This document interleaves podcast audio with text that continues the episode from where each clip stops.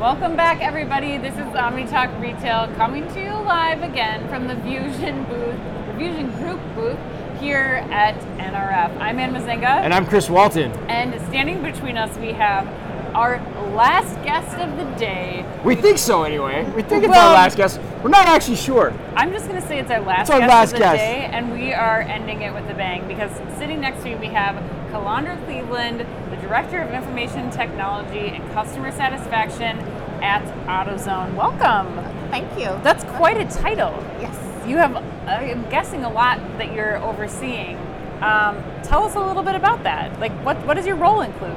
So, as you mentioned, I'm one of the directors of technology at AutoZone. I lead a team of en- IT managers and engineers and architects in our software deployment to our stores. Okay. Um, we have 7,000 plus stores globally, so the oversight of how Seven thousand? we 7,000 stores globally. I had no idea. Yes, and so the oversight of how we deploy our software um, to those stores, Okay. and, and all of the inventory management, our store management system, all of that is in my portfolio. Oh my God, that's a lot.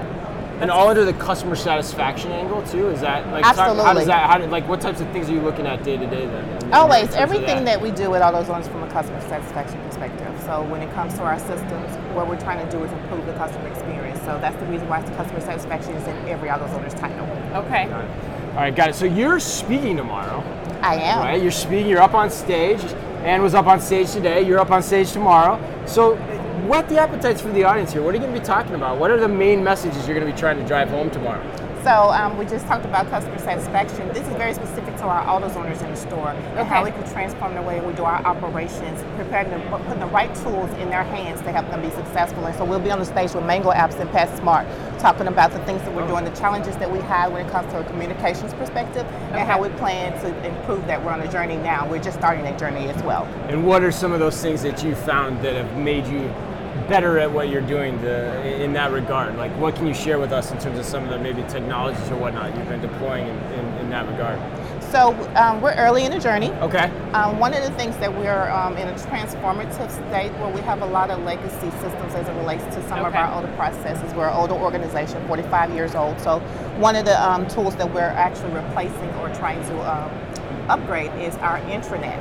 Oh, and so wow, this will be okay. very specific about, and when I say specific about our AutoZoners, it's very specific how we communicate with them, we share information with them, Okay. our enterprise communications, um, the future, what it looks like if we want to do any task management, and so this is what that session Yeah, is about. I mean, with 7,000 Yeah, stores you gotta imagine globally, you that's got to. pretty vital, Yeah, right? that's a huge component of it.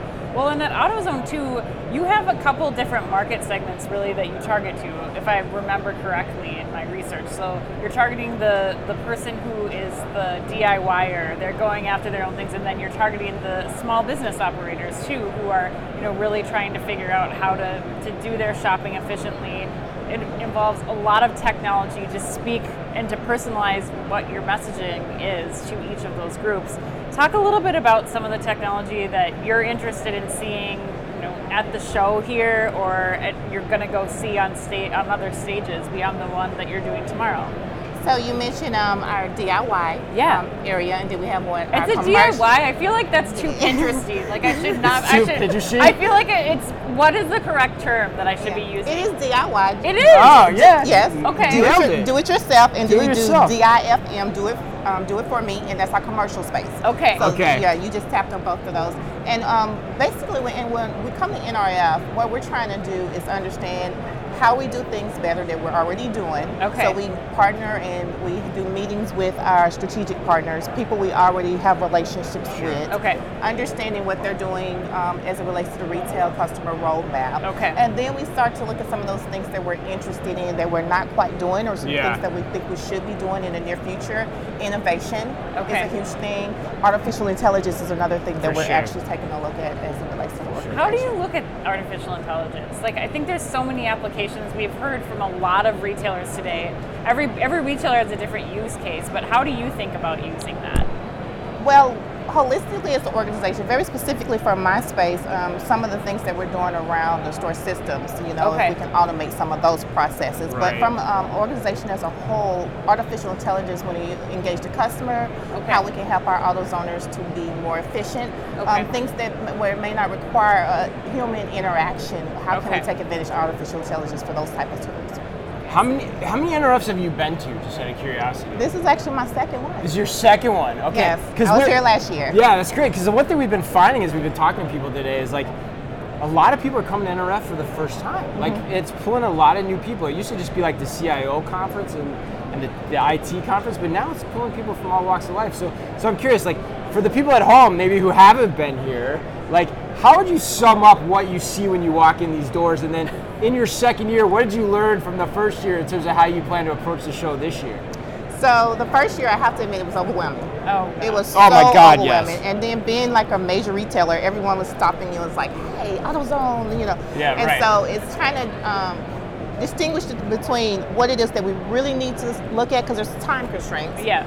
Yeah. Versus the things where okay, this we'll, we'll circle back. This is something we may want to get learn about, but Yeah. right now, right now, Yeah, you right can't now, talk it to is- every booth. Yeah, you It's can't not talk possi- to it's people. not logistically and possible. it- There's just like what nine thousand. Yeah. Yeah. So Yeah. we we can't stop and talk No. to everybody.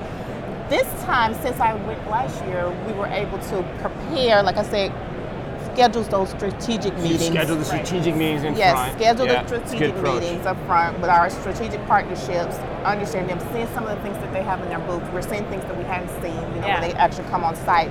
And then targeting like the artificial intelligence sessions. I've been going to quite a few of those as well as my peers here around what do we want to do with artificial intelligence. Okay. So and then, then I'm planning to check out the innovation lab as well. Yeah, you, get, you gotta hit the innovation lab, right? Yeah. That's that's the one place that everybody stops. Uh, and the food innovation lab. Did you hear about that? Yeah, I heard there's okay. a- yeah, there's a There's a food inno- pizza robot or Yeah. something, right? Okay. Yeah, yeah, Yeah. You gotta try that out too. I yeah. mean, you know, just Come- to just to get some more energy so that you can fully experience everything. like that- uh, food.